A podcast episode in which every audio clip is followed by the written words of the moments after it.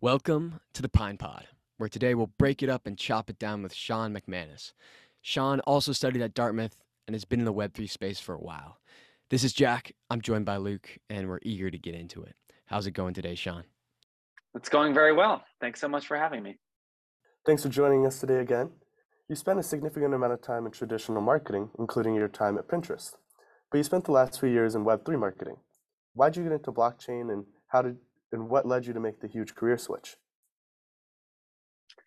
Yeah. So first of all, yeah, thanks again for having me. It's it's amazing to be here. So glad to be one of your guys' first guests. Um, I love that there are all of these uh, you know blockchain clubs sprouting up and that people are getting into it so much earlier. Um, for me, the journey into into Web three and starting to learn about it before starting to work full time um, in the industry was was really about finding uh, better business models for the internet. So I spent 15 years working in advertising, uh, online advertising specifically, and saw, um, you know, and helped right uh, the the industry to shift um, a lot of dollars from offline and other forms of advertising into digital advertising. So much so that by the time we got to 2019, uh, online advertising made up more than 50% of all global ad spend and was starting to have some pretty significant externalities negatively right? And break some key things in democracies even. And and so i really started looking around at different opportunities that i could find to be able to kind of like join an earlier stage industry that was more disruptive with you know interesting people working on interesting ideas a little bit more idealistic. So a lot of these kind of like values of the Web3 space, which, which I'm guessing we'll get into, um, as well as this opportunity to find a space that was earlier and really high potential, and honestly, take some bigger risks. I felt like my career had gotten a little bit safe in a lot of ways, and and I wanted to um, take the next few years to really take some more risks. Definitely, definitely. Uh, how would you characterize the difference between the two workplaces, between traditional marketing and Web3 marketing? So, um, between traditional marketing specifically and Web3 marketing, I would say it's, um, you know, they're like Web3 marketing is there's there's not a playbook, right? We're we're kind of like inventing things um, as we go along. I would say one key theme is that it is much more about community and community orientation. So because there's um, because there is a little bit of like an allergy to to data um, you know on the user side to essentially tracking and some of those things like that's what's brought people into the space. Um, then there by necessity kind of you have to be a little bit more fuzzy and you are a little bit more fuzzy with not being as metrics based and being more kind of like human and more community based and so i would say kind of like some of the best aspects of marketing that works in web 2 um, translates over to Web3. It's just that in Web3, we don't have and we can't and we don't want to use all of these kind of like tools like paid ads and things like that that are so prevalent and work so well in the Web2 space.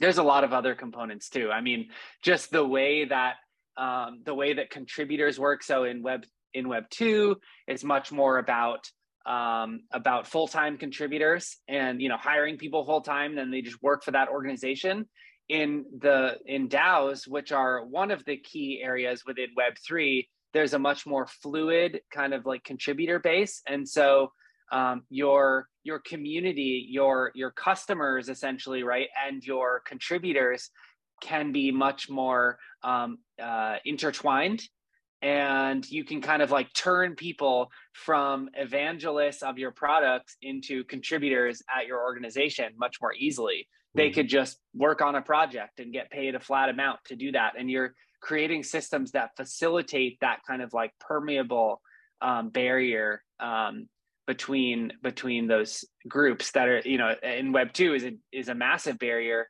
uh, of this like hr organization in in DAOs and in Web three, it it can be very very malleable. Yes, Sean, you're speaking to the difference between working at a corporation versus a DAO, and I know even within the Web three space, you worked at Gitcoin. You were head of marketing there for a while, both when it was in the structure of more of a corporation, and then later uh, after it had DAOified when it was a DAO. Uh, what was the difference there within the Web3 space working there as when it was a corporation and then a DAO? And what is it like to uh, to really work at a DAO? Yeah, so I would say the the main difference is that a DAO has no CEO. There is no there is no like one person that you that all buck like the buck stops with them, right? The point of a DAO is that it's decentralized, that leadership is decentralized, and that um, and so you don't have that hierarchy. That is that is both a blessing and a curse, right? Um, it's it's a blessing in the sense that there's a major opportunity for any contributor to have a big impact and there's no gatekeepers really right? Um, as nearly as much right? Um, it's it's a curse in the sense that like you lose your you you lose like this major anchor or you, you, this like sense of like like knowing okay here's the strategy and here is then how that trickles down through the hierarchy into something that an individual contributor can kind of like tackle right? Because we all enter organizations with a different different level of context a different level of experiences. Um, without that kind of like hierarchical anchor a lot of people especially more junior people feel lost right? They feel like i i don't like who's to tell me what good is right? Like think of how different that non-hierarchical environment is from like uh, the school university setting right? Where a paper is graded like your professor tells you this is good right? There's a rubric uh, of like here's how you get an a. Here's how you get a b. This is an a paper. This is a b paper. That kind of exists in a corporation right in a way because there's still like this chain of command of people who are articulating that. In a dao it's gone. Like uh, everyone kind of in a more of a free for all way has their own idea of what good is and what not as good is. And how do you kind of like how do you put together a cohesive um, you know strategy? So in marketing right it's all about creating different deliverables. And those deliverables are like you know your social media posts or your um, you know one sheeters that you're creating and things like that. So in a DAO right, if you don't have much of a hierarchy like how can you make sure that the quality bar maintains at a certain level what do you do if somebody isn't reaching that quality bar like can you fire them um, mm-hmm. can you tell them that they need to improve right there's just like so many things that we rely on in organizations that are kind of just like still being invented um, in a DAO setting. That that makes a lot of sense, um, and that that it's still being invented here. Um, but I'm also curious. I mean, you were working there for a while. You were even head of this side of Gitcoin for a while in the hierarchy that is there. Um, like, how did you navigate uh, both yourself in in your position, figuring out what that good was, and coordinating that with the other parts of Gitcoin very practically within the DAO? Um, and then how how were you able to communicate that or be flexible to others?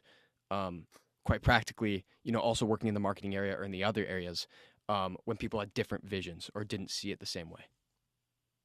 Yeah, it was. I mean, it was really hard. Um, I can't say that I, you know, as somebody who worked in a DAO for only about, you know, five months, um, uh, I would say I, I definitely didn't do it for long enough to feel like I was super successful in, um, in in accomplishing you know all the tasks that I wanted to accomplish. Um, but I would say that the main uh, so there's the, yeah there's there was a lot of opportunity for for additional growth, and I'm sure that others who have done it and been through it for more cycles would have more to add there. But I I would say it's you know some of the best kind of things that that leaders do in non Web three non DAOs um, are they they still work very well. So things like leading by example right? There's even more of an allergy in DAOs to uh, coercion, to basically being like, do this because I say you do this. Though coercion is not really a best practice in any organization, right? It's like a fallback that you use only if you have to, right? In general, it's, it's not a best practice. I would say in DAOs, it's like not even an option, right? And so removing that as a possible tool um, and instead right instead basically being like okay these are like i need to lead by example i need to um, like have a giving first mindset. I need to basically be like, okay, here's what I'm contributing, how I'm enabling not just the people on my team, but also the uh, the customers and the partners, right? Enabling them, not saying use this, uh, you know, brand guidelines. Otherwise, like we'll take it down or we'll sue you or whatever, right?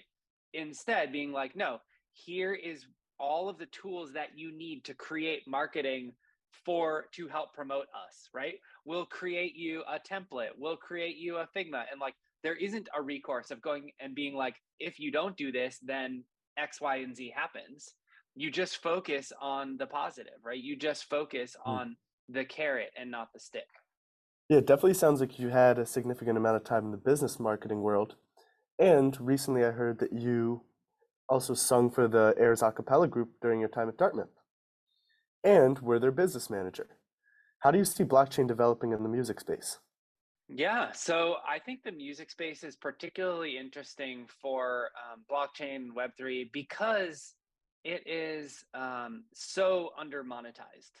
So that's like the primary thing, is it right? People spend all day, every day listening to music. I know I've had a Spotify Pro account forever, right? For over a decade. And um, it's one of my kind of like favorite um, SaaS tools or whatever you want to call it, right? Subscriptions that that I have that that helps me to like be happy. I do I use it when I'm working out. I use it when I'm um, doing work, right? Like almost all the time, I'm listening to music. And but at the same time, and you know, I worked at a radio station in high school. I've always loved music, both as a participant as well as as a consumer of it. Um, but there really aren't great ways to um, to monetize as an artist your fan base, right? Like the vast majority of artists make very little on their Spotify plays. Um, when when I was in the Aires, one of our primary you know revenue models was selling CDs. We sold them for mm-hmm. fifteen dollars a pop.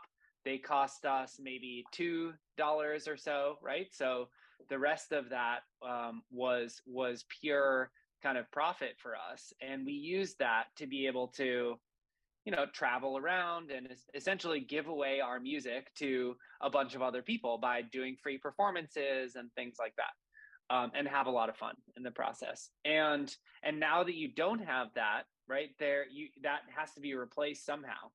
And and so while i would say we're still in the very early days there are some um, there are some possibilities of how to increase monetization um, for artists. One example would be Royal allows you to buy an NFT, which gives you access to um, to the streaming royalties associated with um, that song that you've purchased. Um, I'm not sure that that's going to be the thing that works, right? But I love the experimentation, um, and and that's one thing that I, you know, while I don't work in the music aspect of Web three, I kind of follow um, as a as like an interested observer, um, and and maybe at some point in the future I'll have more of an opportunity to to work on that more directly. Sean, I know uh, before your time in business marketing, uh, when you studied at Dartmouth, you studied history, and I'm curious what skills or what what in that time at Dartmouth did you learn that you are finding has been very valuable in your time working at Web three? and and adding on to that, a lot of students are going to be listening here. How would you recommend? Um, what would you recommend to them uh, as they try to optimize their time in college uh, for their Web three, for their time in Web three? Yeah, yeah. So I would say like history itself and all the things I learned about history itself was not particularly useful for my career. What was useful is the way that I chose to study history in the first place and and and and that was basically by following my curiosity right like I, I my my way of choosing my major was essentially like i um I didn't choose it going in. I was like, okay, I'm just gonna take whatever class. I'm gonna go through the, you know, the course book or whatever it's called, and I'm gonna choose the classes that I think are interesting. And I'm gonna do that for a few terms. and I'm literally just gonna take anything that I think is interesting, right? And and and I ended up then looking back after a period of time being like, okay, well, what have I taken? Um, and why did I take that? And what does that tell me about what I'm interested in more broadly in terms of a major. Why that is extremely useful is because um, you're really not going to ever be world class at something that you don't like, right? Like the the the main thing that leads to career success is kind of like building up this like competitive differentiation around what you're uniquely good at right? This is a giant world that we live in. It's a giant like you know economy or or different sets of mini economies right that all add up to this global economy. And and what you get rewarded for is essentially for um, for for creating like a personal monopoly for creating like this unique set of experiences that um, that are uniquely you and and and making it so that you're right you're entirely differentiated from someone else right? In the same way that you want the opposite of like the commodity of like right you just go oil and you buy oil and oil costs the same everywhere and it's the same right? It, whereas the the opposite of that would be full differentiation of like i only want that one thing therefore i'm willing to pay whatever it costs to get that one thing. And so just to bring it back to like this this like studying of history and this idea of thinking of your career think of your career as a portfolio of different experiences. And one of the common threads that should bind all of those different experiences is is your interest in that topic. Um, and and so the fact that you've you know gone to dartmouth gives you the kind of like like leg up like ability to to um to to really yeah follow your passions and make this you know you'll you'll realize looking backwards um eventually like that all of these things that you did um, in the first few steps of your career and even before that in school right all these choices that you made um, end up amounting to that kind of like differentiated person that is able to create a lot of value and have fun in the process. Definitely. I feel like it's also evident to see you're following your curiosity and your choice to move into the blockchain world, following that interest that you had there and making that leap. And it seems like both with the history major and with that choice, you've truly enjoyed it and everything's worked out well. Um, to follow up on the business side of it, coming out of school, a lot of Dartmouth students either go into consulting, banking, another traditional big firm job. How would you recommend that students who want to go into Web3, but who also want to learn and get exposure, spend their first few years out of school? Yeah. So I'm not, you know, moving directly into Web3 from school um, as a traditional career path, I don't think is a good move to make, right? There's not going to be like um, a ton of demand, especially in a bear market like we're in right now for um, for undergrad, you know, undergrads that don't have a ton of experience.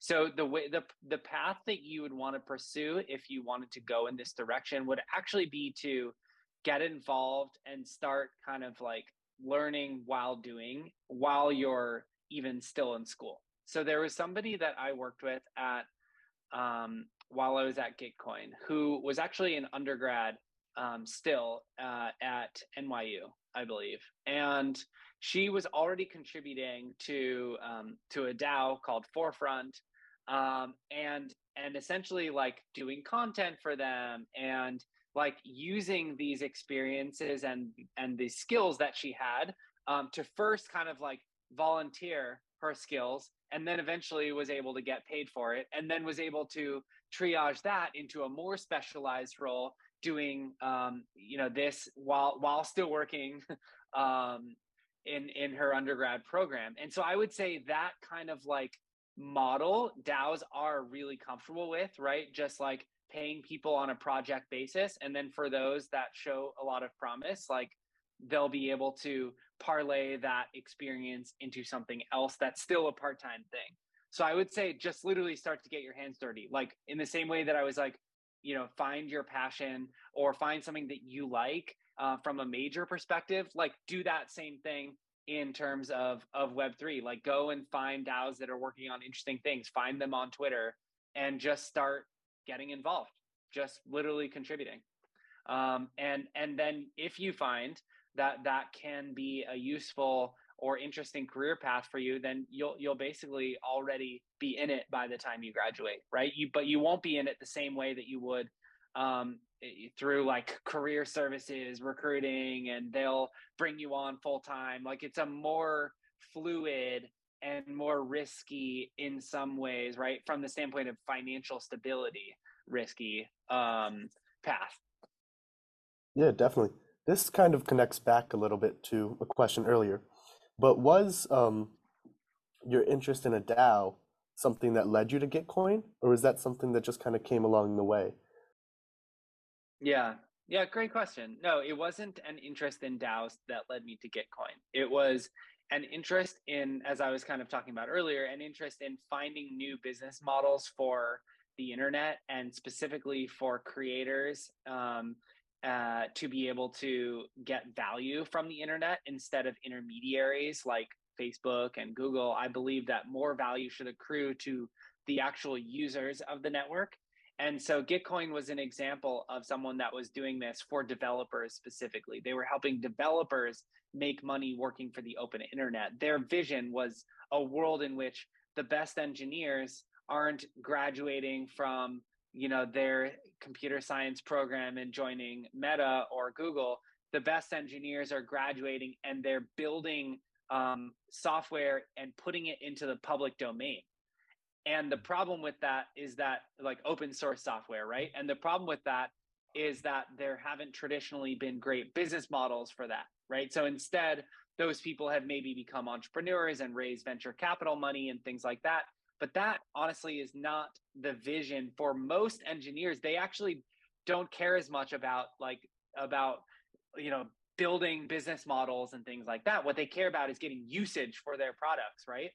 And and so they were, you know, Gitcoin was trying to create business models. The reason why they ended up wanting to turn their product service organization into a DAO was was driven by the ideology of believing that this way of providing monetization for devs shouldn't be owned by a corporation. It should actually like the monetization mechanism should be owned by the public in the same way that Ethereum is owned by the public or Gitcoin Bitcoin, sorry, Bitcoin is owned by the public. It's not owned by an individual organization. It's literally a you know a a, a, a public good, a, a commons um, based thing. And so they you know figured out a way to turn their product um, into that into something that was not owned by any particular individual over time. In truth it's a it's a progress of progressive decentralization. This is not something that can happen overnight right? If a product is created by an individual um, and a lot of value is first you know kind of like accruing to that set of people then it takes time to actually decentralize it the the impetus and the way that it was created was through that private method, right? Not through the way that Gitcoin or sorry, Bitcoin was created, which was literally a white paper, right? And then other people built it. Um, uh, that right. This this was much further along. So because of that, there was a there was a uh, progressive decentralization um, path that it had to go on. You've spoken of this new business model and your interest in that um, in working at Gitcoin, in working at these DAOs and these other areas, um, how have you seen this new business model play out and the evolution of that? Um, and where do you see those practical implications in the day to day life when working there? So it's still very, very early days. Yeah. I mean, I would say, you know, one thing, um, there, there's like, you could look at it on the bright side, or maybe like cup is half full or cup is half empty my cup is full is that there are there are hundreds of people that are working for Gitcoin as a DAO. Like they literally are getting paid in the native token of this ecosystem. And um, and the fact that they can do that right? That they can um, that they can support their entire livelihoods like on the back of this economy that was created in 2021 is incredible right? At the same time, there the the value of the token has decreased more than 80%. Um, they had to do, you know, a, a, bunch of people had to be let go. um, they're the they aren't able to pay as many people as they were in the bull market to work on it therefore progress might be slower in terms of getting adoption right when you when you launch a token and you and you put it out there and the price is a function of the market forces right then you you are um you you don't have as much control and power over the, your ability to predict what your um, what your runway will be, right? Like runway in, in startups is how long, how much money you have in the bank, what your burn rate is, and therefore how long you have to come up with something that's financially sustainable, right?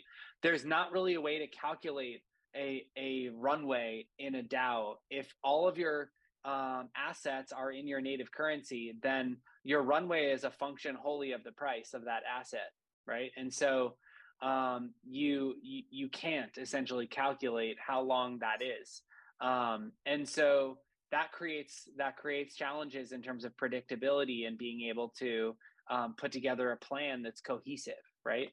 So those are just a couple examples. At the same time, right, there's a lot of developers that are in the Ethereum space that way more than there ever have been that are supporting themselves working for bounties and working for grants and using these different kind of like business models that are that are being experimented on in, in the web3 space there's not nearly as many of them as anyone would like uh, in web3 and there's fewer of them than work for the in the private sector for example but there's way more than there ever have been right? So i would say the long term trajectory is is very promising. The short term trajectory because we're in a bear market now like certainly that there there are fewer than there were maybe a year ago right? Some people have had to go back to that cushy job or whatever you want to call it. Um, but but if you look back even 10 years right all you you can see that the line is sloping towards more and more adoption over time. Mm-hmm. You've mentioned following your curiosity um, and seems like that's served you well i'm curious what in web3 in this bear market right now what is capturing your creative energy yeah, so there the major themes that uh, I'll answer a broader question first, and then maybe we zoom in on that. So the major themes that I care about in general, um, and this has been probably the, the case for my whole career. The first is future of work. The second is like the future of communities. Um, the third is the future of the internet, and the fourth is the future of investing. And so, what I think is really cool about Web3 is that we're kind of working on all of this, right? So Web3 is kind of this like cool amalgamation of this set of builders who are kind of like really future focused and care about like how value is created in societies and care about how work gets done. When it when it comes to work my philosophy is like i believe that uh, we can all have jobs that don't suck. Like full stop. Like that is the future that i want to live in is a world in which everyone in the world has jobs that don't suck right? And the only way to get there is through technology as it always has been right? Like the only reason why we don't all work in fields like growing all of our own food and things like that is because technologies like were created that made that something that could be specialized and and mechanized. And um, that's what right we have more free time today than we ever have been throughout all of history. But um, but we still want more right? We we have this insatiable desire to spend our time on on on things that we find fun that we find fulfilling um, and so this idea of of work continuing to improve and be something that's better is something that I care a lot about, as do a lot of people in Web3. Um, so yeah, I, I would say it's that it's that there are so many different experiments and companies and funding and excitement around these long-term trend lines, future of work, communities, internet, and investing, and they're all happening in Web3. I guess following up on that and related, you followed your curiosity here. Uh, looking back on Web3, um, why Web3? It sounds like these are a lot of where your interest areas are. Um, but why do you think it's going to make the world a better place? Yeah. So, you know, it's funny. I think in this conversation, like we we didn't actually say what Web three is. Um, so I might go back to that um, and and Let's give a do it. definition there, Yeah. and then and then maybe we can um, answer that question directly too. So, what is Web three? So I think uh, the, the definition I like for Web three uh, at the moment um, is is that Web three is a decentralized open internet where um, people have more control over their data. There was an interesting poll that was re- recently put in the field in, in the US, um, which found that when it was put that way, um, when those were the aspects that were emphasized decentralized, open, more control over your data like there was this like interesting cross section of people that um, were both on the right as well as on the left um, but were primarily younger um, skewed younger and actually skewed more like diverse in terms of like race and ethnic background um, than the average us person um, who were in favor of that statement. So i think there's this general sense in the us that the internet that we've come to create over the course of time right is not working for everyone.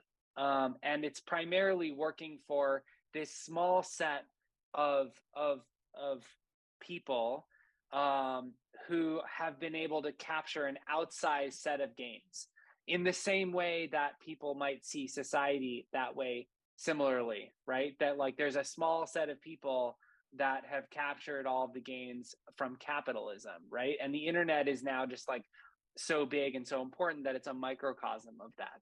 Where i think web3 has this amazing potential and what is exciting to me about it is creating a world in which we're all owners where we all build together where we play positive sum games where we share the profits and where we use our money that we have all kind of like um, been able to um, make together through these games that we're playing together through building together to regenerate the world to cause to like solve some of these problems that have been um, have been kind of like created as as externalities by the by the capitalist system. Um, things like climate change being the biggest one right? Um, and and i think that yeah I, I think that there's a lot of people in web3 that really care about that.